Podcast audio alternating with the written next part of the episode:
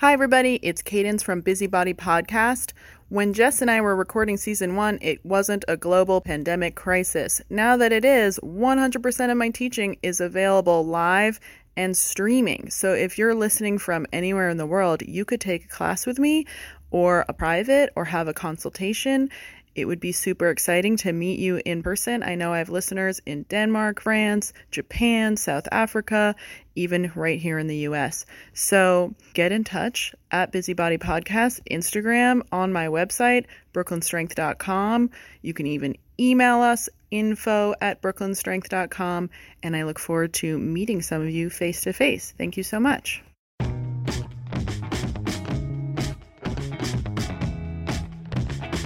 Hi, Jess. Hi, Cadence. It's Busybody Podcast, episode five. Episode five. Da-na-na-na. Lucky Insert number five. music that already played.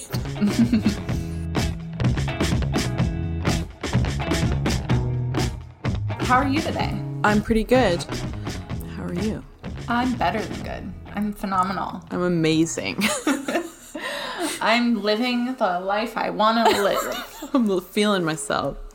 All my dreams have come true. Kind of. I mean, we're recording a podcast in a live workspace in Brooklyn on a beautiful waterfront with two cute dogs. Kind of couldn't get any better. Yeah, true. We just had some red wine. Maybe you True. could tell. A little rose, getting things moving. Um, we have been joking around a lot about our voices. Yes, uh, my Kermit Frog with a lisp situation. Yeah, you think you have a very deep voice. I feel like I sound like a Muppet of some sort, a Jim Henson creation. Hmm. Yeah. And I also have a lisp, but my mom was very offended when I said that I have a lisp. what? I guess she takes she takes personal responsibility. oh, Um, she's like, you should have put you in Yeah, lisp school. school Or- speech therapy. Yeah. Um, but I distinctly remember my parents having a conversation. My parents were divorced, so I remember this like divorced parent conversation where my mom was telling my dad that the dentist wanted to give me braces to bring my two front teeth closer together. Um, and then my dad said that Lauren Hutton is sexy and she has a space between her teeth. And then my mom said, I don't care what you think is sexy. I also had a, a gap between Yeah. my teeth, and I'm kind of sad I don't have it anymore because it is Yeah. cute. It's really cute when I see people with it. I'm, like, that's cute. I mean, cute. for cuteness, I wish mine was way bigger because it would be like a defining characteristic. It's just small, and I don't know what the name of the thing. And when you have like a little bit of gum between Mm-hmm. your two front teeth, but I definitely have that. But they don't totally meet. So some like on recording, I hear my my snaky s's. I think it's cute. I mean, I hope people think it's cute. What's not cute is my relentless vocal fry. Unbearably overwhelming. It's just it sounds so bad. It's the only thing I can hear. Yeah. I just every time you speak, I just hear. ah. You know, it's funny because I mean, obviously, there's been a lot of discussion in recent years about how sexist it is to accuse women of having vocal fry. Like, there's a whole This American Life episode about it. Yeah, Um, and just just uh, how much women get trolled for their voices in general on recording. Uh, when like Ira Glass has like the most irritating voice ever. Shout out to Ira Glass. We love this more in life. If you would like to produce this podcast, if you'd like to come on the podcast, oh my god, that'd be you have a busy amazing. body. Do you He's- think? Do you think he works out? I've seen him. I saw him do a live show at BAM, and I think he said that in order to do the live stuff, he started working out because I bet he run. He seems like he would like go on a he's jog kind of like Central neurotic. Park or I don't something. know. Does running seem like something a neurotic person? yeah, does? neurotic people definitely run because He they, seems like he'd be like on an elliptical, like he's just kind of like, I want to control the situation. Oh no, I feel like we're talking too much about about Ira Ira Glass. cut cut this. Um, we do love Ira Glass in this family. I also like that I did a very like froggy impression of him and not actually impression of what he would sound like on elliptical. right.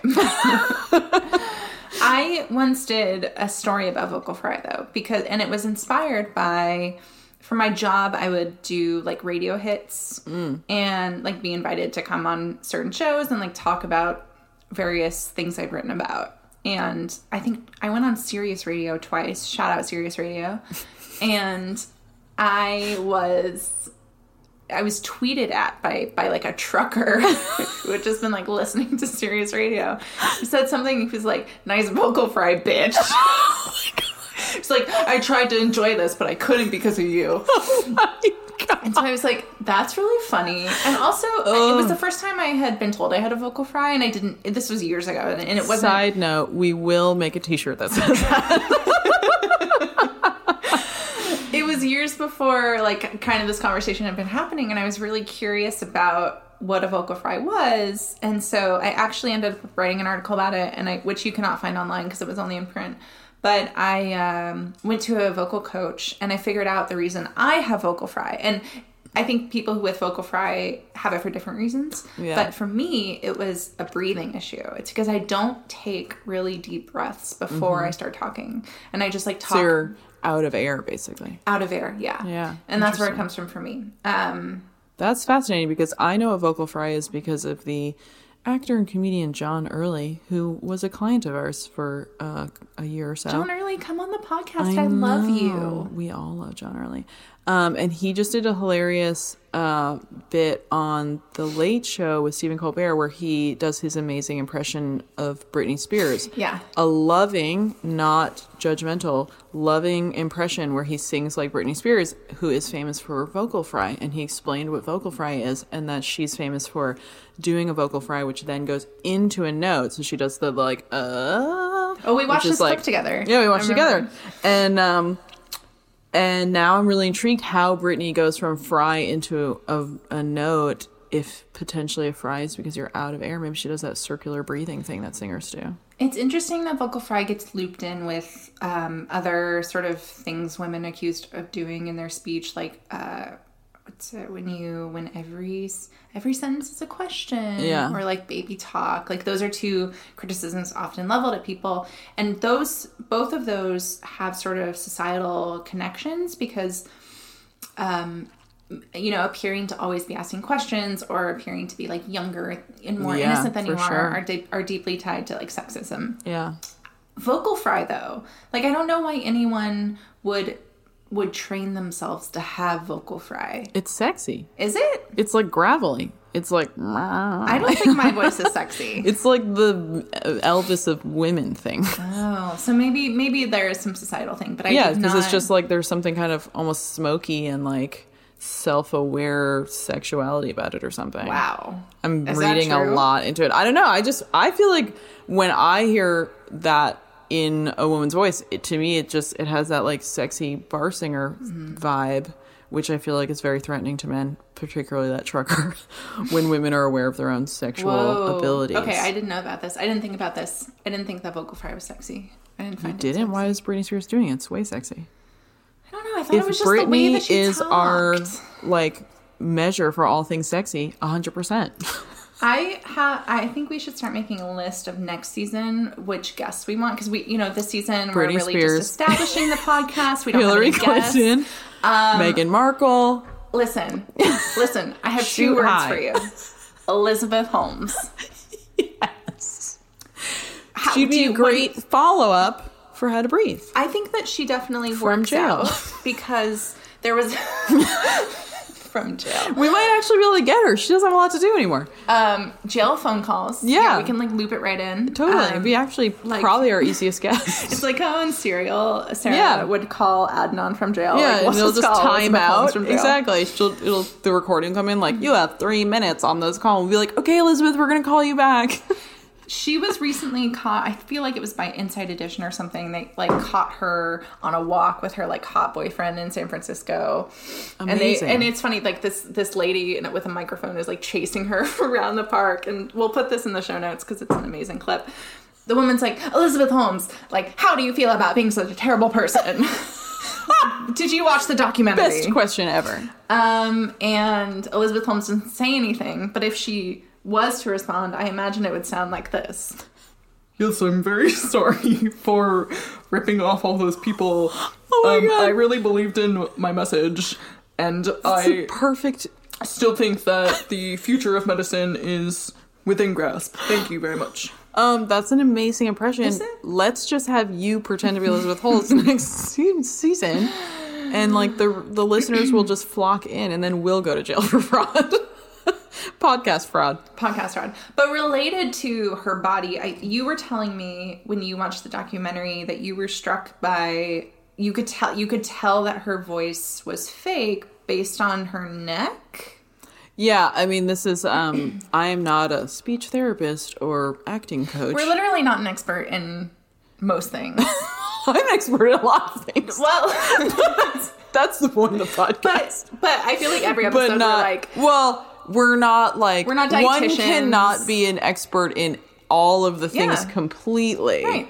and so like do, do not come to me for your opera singing voice training Yeah. breath problems um but uh anecdotally just from my own experience not only doing fitness but also like in performing and acting and blah blah blah blah um your the way you breathe is how your voice sounds.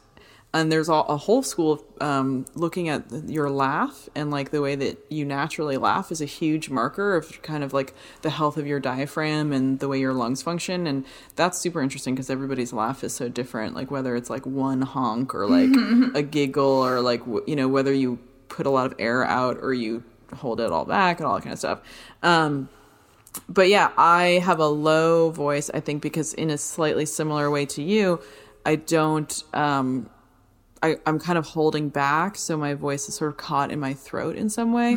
Um, and the couple times that I've done breath work specifically on voice, I realized that it's a hundred percent still accurate that I moved into dance as my performing art and not acting or singing because I am not comfortable using my voice in a very large, extreme way, which is ironic because I teach and use my voice and I'm recording a podcast, but I'm not singing or like speaking in an accent or something like that. Um, and I'm basically using my own voice.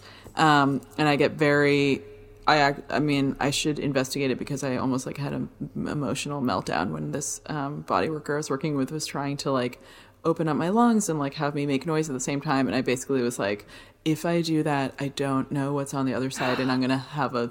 I was like, I'm not ready, my friend. wow. Um, so when I watched Elizabeth Holmes speak in that documentary, you could see that she was sort of flexing her neck muscles. If you have like x-ray body vision, like body work people do, um, and that there was nothing that stood out to me about her physically that would suggest that her posture is somehow impinging her diaphragm or like whatever it is. Like I had a client with very severe scoliosis and her um, ribs were so shifted that her diaphragm couldn't fully uh, drop. And so she was always like functioning on like small amount of air basically. And she had a baby voice which really annoyed her um, because uh, literally when she talks on phone people would think she's like 10 years old. But when we did a little bit of fascial release work and w- just worked on breathing in movement her voice dropped in the hour that we were working together like it didn't become a baritone but it went out of that baby range and became much fuller because she had access to more of the musculature of her breath um, so when I looked at Elizabeth Holmes, I was just like, that is super weird because she's she just walk, watching her walking around. She's like moving with ease. She doesn't seem to have anything really, you know, glaringly um, unique about her posture or her her carriage, but she has this crazy low voice. Um, and someone out there is going to get mad because they're going to be like, I was born with this crazy low voice. But um, it's not to say there's something wrong with you because you're breathing in a way that makes your voice a different um, level. And I'm sure there are some people that just have like interesting vocal cords that they're born with or whatever. I don't, that's where like the end of my expertise. I don't know the science of how the air blows across your vocal cords and makes different sound, but uh, primarily your breath is the musculature of your breath, which is your abdominals, your torso, the diaphragm.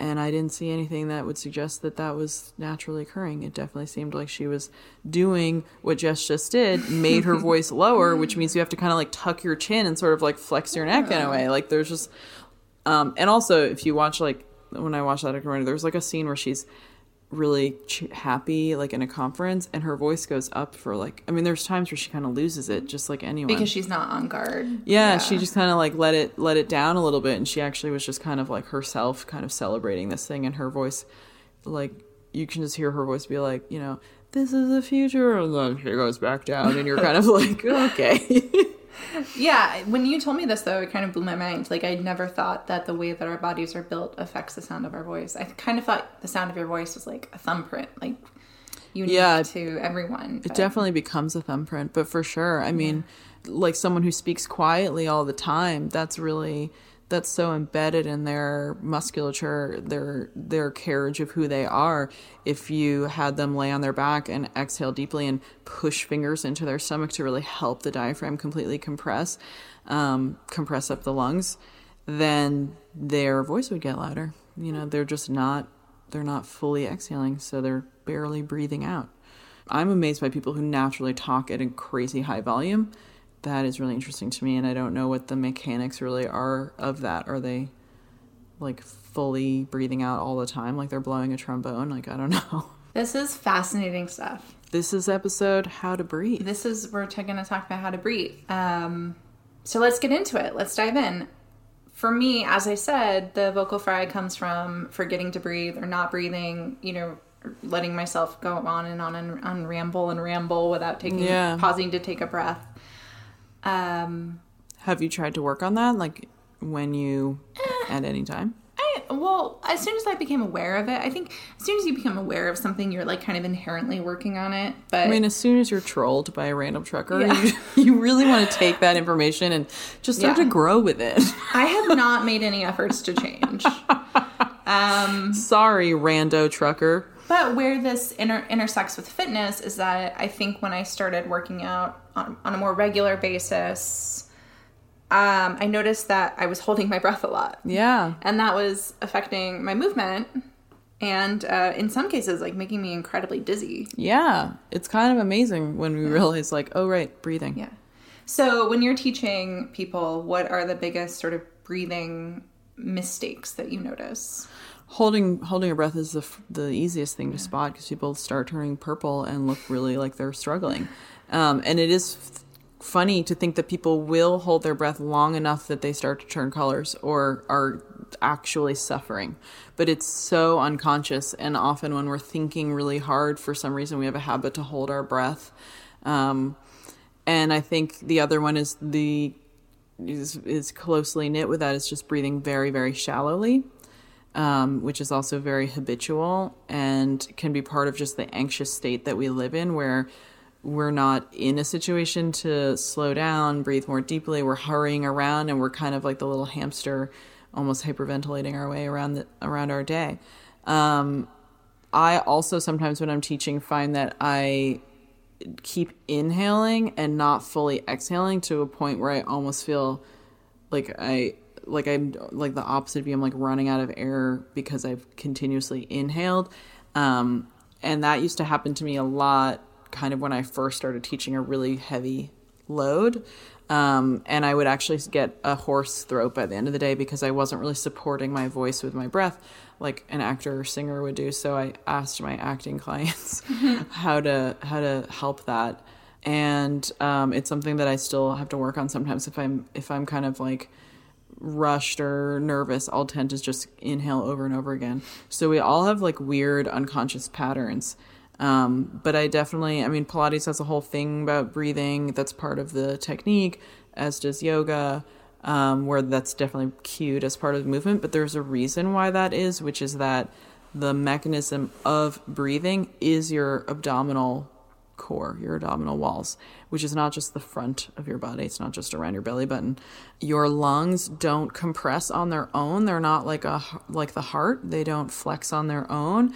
Um, they inflate and deflate because the diaphragm, which is towards the left side of your lower torso, um, it's a band of tissue which, when you exhale, lifts up and compresses your lungs. And when you inhale, it drops down and kind of compresses your lower organs, um, like your sex organs and your part of your digestive system, which is um, part of why it's relaxing and relaxes your gut to breathe deeply. You're massaging yourself internally. Um, so for yoga, for Pilates, hopefully for your life, to actually engage your core in a healthful way, to actually deeply engage your abdominals, you need to breathe. Um, so if you're doing ab work at the gym where you're kind of just holding your breath and like grunting through it, you're not really getting into the deeper tissue and you're just kind of doing a very superficial like tightening of that of that tissue, but not actually strengthening and elasticizing the deeper abdominal walls, which is the ultimate goal. Even if you're doing bodybuilding, it's you want to get those deeper tissues. Um, so it's part of my teaching every day to help people breathe. Yeah. Um, but I don't I don't think there's one right way to do it because there's also different um, practices that require different kinds of breathing. Breathing for an opera singer is different than breathing through a Pilates class, is different for breathing for a swimmer. Um, all of these things have different techniques and different things that you have to learn and integrate. And you wouldn't want to walk around all day breathing the way a swimmer does. That wouldn't make any sense. but you definitely want to walk around all day breathing fully. Yeah.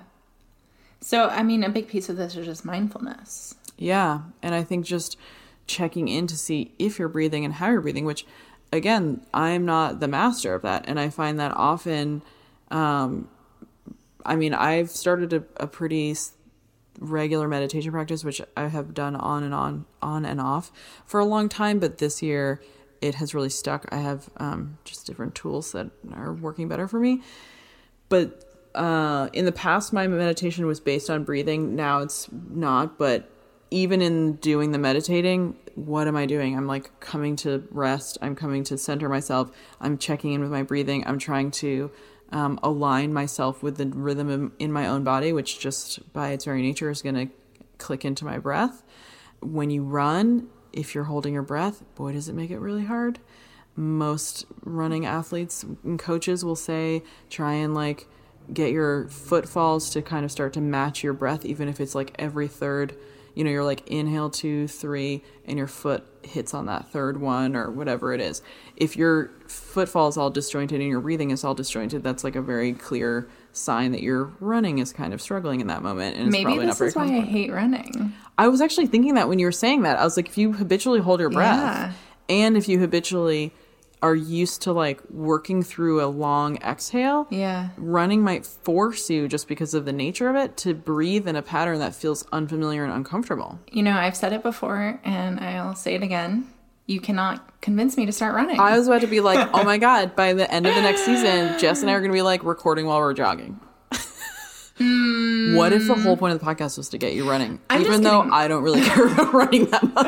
I'm just kidding. I uh, I am not that resistant to the idea of running. I just like have had negative experiences with it in the past. Maybe we next season we'll do like Yeah. a one on how to run.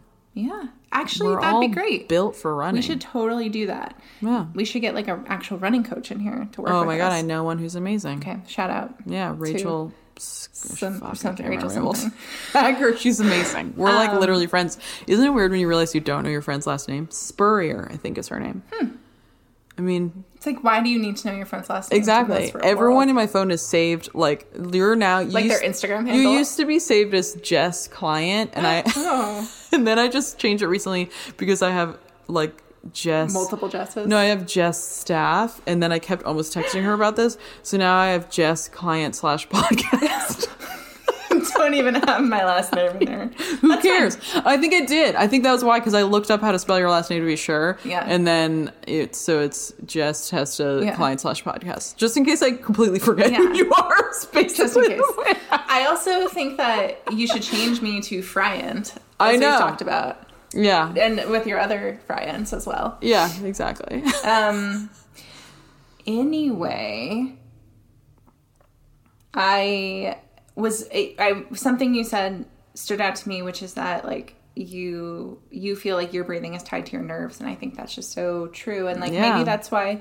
I struggled with breathing when I first started doing Pilates because, like, when you're in a situation that you're not Mm-hmm. totally familiar with, you're not totally comfortable with, um, you have like nerves, Yeah. even if you're not nervous. Hundred percent. Yeah. So- I used to struggle with breathing a lot um, when I was first doing ballet really intensively because there's so much holding in the rib cage, and it was like, where the hell do you breathe? Everything is held, n- nothing moves, Um, and I would 100% make weird faces going across the floor in like my leaps and my jumps because I was 100% holding my breath. And actually, my ballet teacher had a really great um, tactic to deal with that, which I sometimes use with clients who cannot stop holding their breath, where she would make me say what I'd have for breakfast, like just describe what you have for breakfast while dancing, because you don't have to think too much about it. You're just like, I had some cereal with soy milk or whatever, while you're like spinning across the floor. And I make people do that when they're doing Pilates if they really can't stop holding their breath just to make words come out. You have to be breathing. That's a great tip. Yeah, you could do that while you're doing anything, and people think you're crazy, but then you'll be breathing better. So, Um, what is? Can you describe to me what Pilates breath is? yes.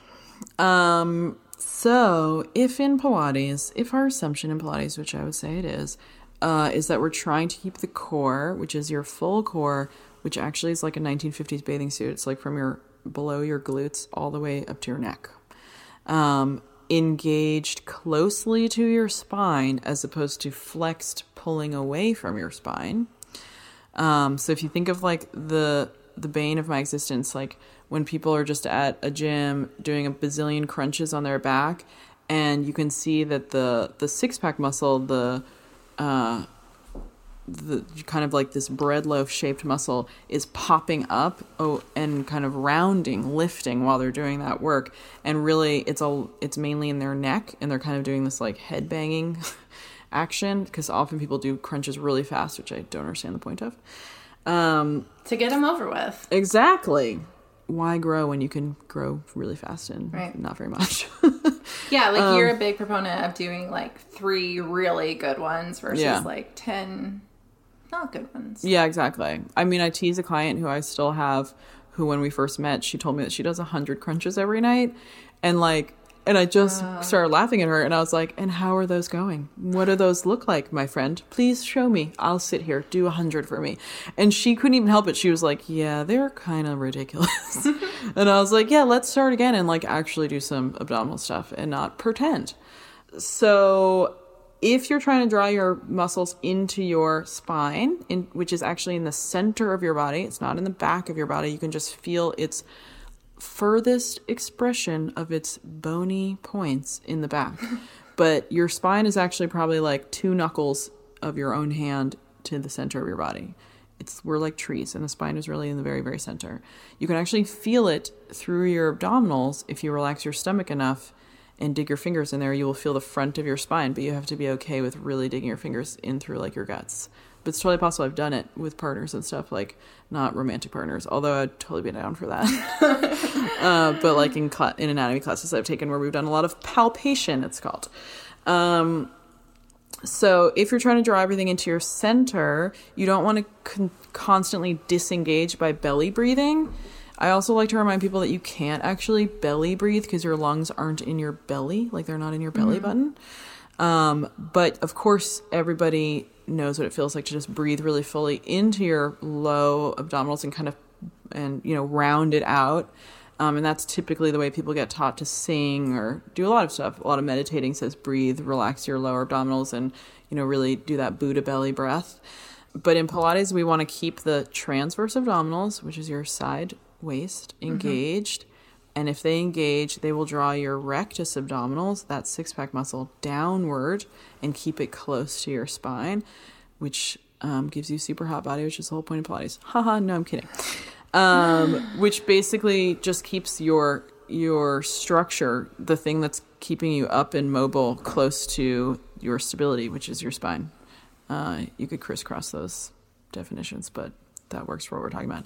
Um, so in Pilates, you want to breathe in a way that's not going to distend your belly over and over again, which is basically what uh, what we try and teach in class. So when you follow your exhale and your abdominals naturally draw into your core, you try and keep it connected, keep your core connected, and then breathe into your upper back ribs or just into the sides of your ribs which is not the same as just breathing into the top of your rib cage only, but it's actually filling the bulk of your lungs, which is in your rib cage and in the back of your rib cage because your ribs expand in a bell shape, front, back, side, not just to the front, which I think a lot of people just think you only breathe kind of to the front or that's where they feel their breath, mm-hmm. but you actually breathe circularly.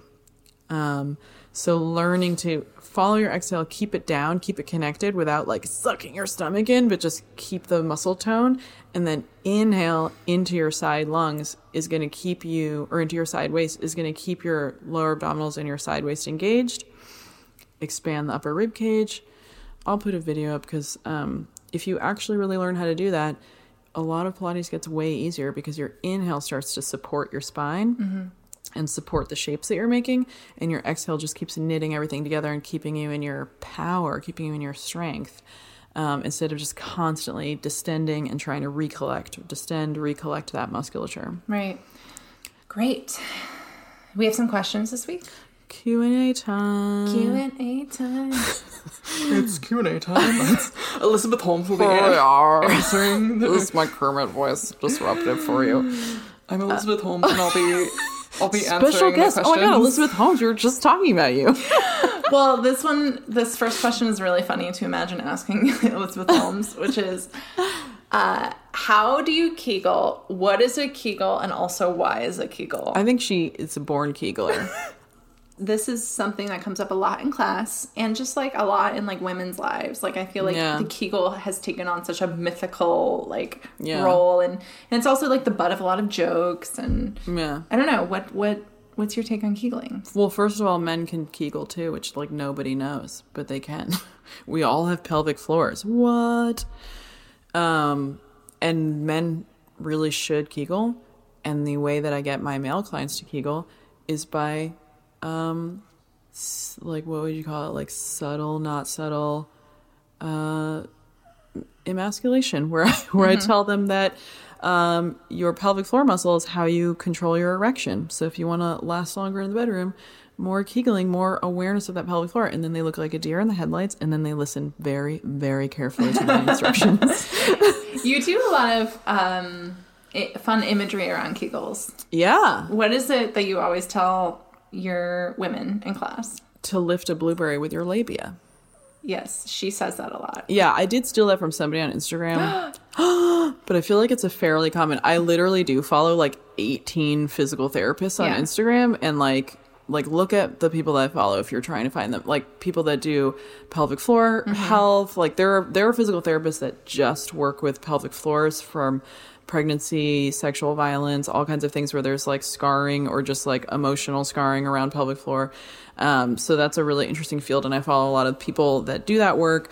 Um, I also follow this crazy lady. We will definitely put her in our notes, and I mean crazy like a fox. yes Um, who carries like kayaks and like chandeliers with her pelvic floor. So I think she puts a ping pong ball in her vagina and then carries like very large objects around to show how strong she is, which brought me into a whole Instagram hole of there's a whole world of people who do pelvic floor weightlifting where they insert. Amazing. Yeah. I mean, I want to go to a meet.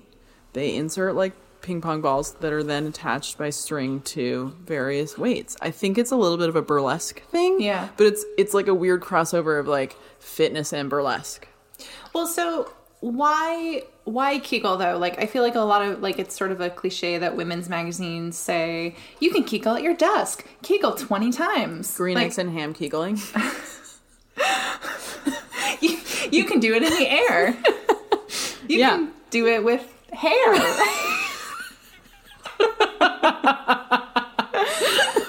um why like why?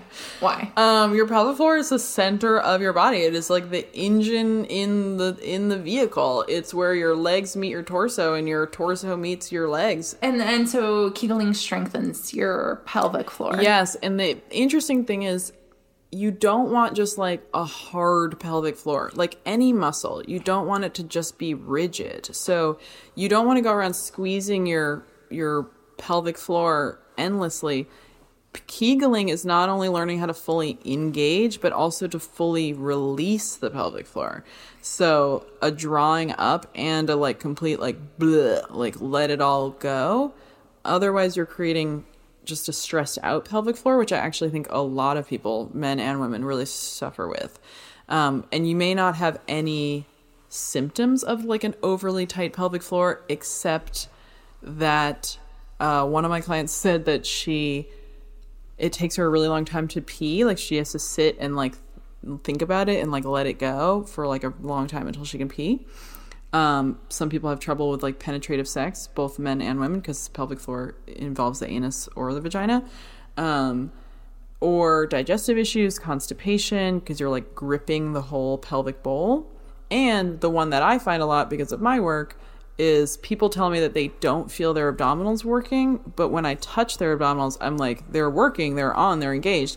And they're like, well, I don't feel them. And they're always like frustrated.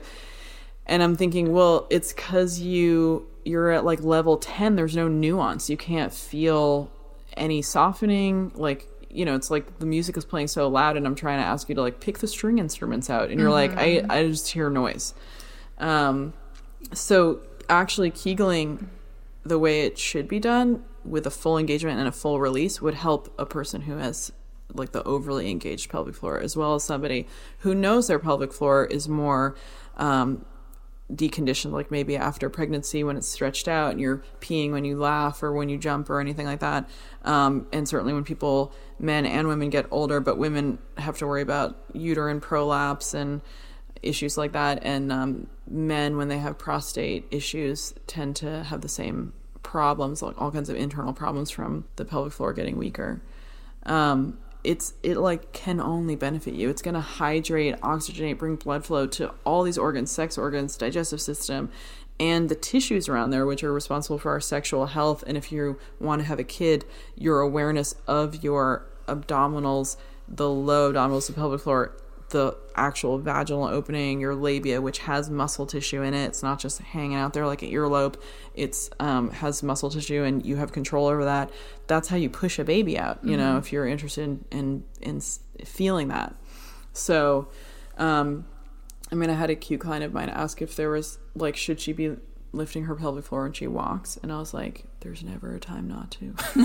I was just, unless you're literally doing like Buddha belly, totally relaxing, digesting, laying on the couch. Uh, I don't know, doing some crazy things with your butt. There's really twerking. Yeah. Yes. Should you kegel while you? I think you really need to kegel. I think you, you have to. Yeah. yeah. um yeah, you the pelvic floor should always be engaged, but that's not the same as it being sucked in, rigid, stressed, tense. But lifted, held, it's holding your organs. It should be it should be alive. So if you're gonna kegel at your desk, like the women's magazines tell you, just do it the right way. Exactly, and we'll put a longer video up uh, about that because it's tough. Yeah. We can just take a video of my me kegling. Yeah, Jess lifting a blueberry with like her labia. Sitting. It will immediately get taken down. I think I learned a lot just then. I'm glad. You. You're welcome. And now it's time for the anti-desk body move of the week. I'm Elizabeth Holmes. oh my god, she's back. she's like a recurring guest. what are we doing this week to um, learn how to breathe better? Oh yeah, so we decided um, both both linking in breath and anti desk body would be helpful because breathing is so related to how we sit and how we stress out. So, um, something that I like to show people is actually laying on your belly. And if that's super uncomfortable for you, you can lay like with a pillow under your chest or under your belly to kind of lift your hips up so you're not like flat and your face is smushed. And then just, you know, put your head to the side on your hands or whatever, get in a spot that's comfortable. But basically, let your legs just be like slack your back is kind of rounded over that pillow or if you're flat on the floor and just breathe and breathe feeling that with the front of your body kind of um, limited because there's the floor underneath you, mm-hmm. you will feel the movement in the back of your body. So you'll feel your ribs move and you'll actually feel how your lower back moves because of the breath. Mm-hmm. And it's very soothing and people you're literally stretching your back from breathing. So people will feel their lower back shift and open just with them their own breath. And you don't have to do some kind of really intense yoga speaking of yoga like yoga breath or mm-hmm. any kind of like really intense breathing pattern. You can just be you breathing which i actually think is the most useful because you'll feel your breath pattern in your back. Um, and then hopefully with that awareness you can start to feel your breath more fully in your rib cage more often. Yeah. And then adding on to that, if you want to do like a move if you want to do a move, you can do Superman's from there, which I would recommend taking your pillow out from under your belly. Hold your exhale, like I mentioned earlier, so that your belly doesn't press outward into the mat anymore, into the floor anymore. And you can stretch your arms and legs out so you look like Super Grover with your arms stretched straight forwards and your legs stretched straight behind you in your big X shape. And you're gonna do opposite arm lifting and opposite leg lifting. These are really swimmers.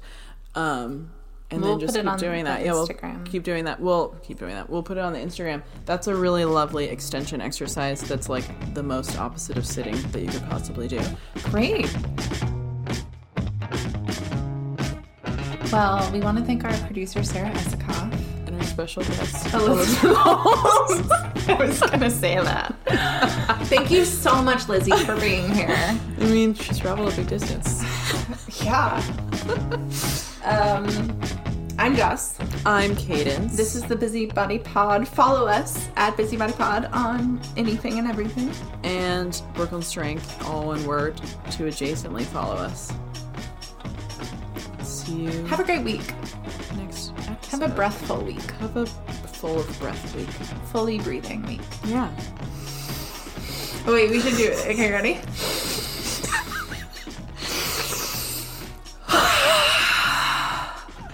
That was good. I felt my abs.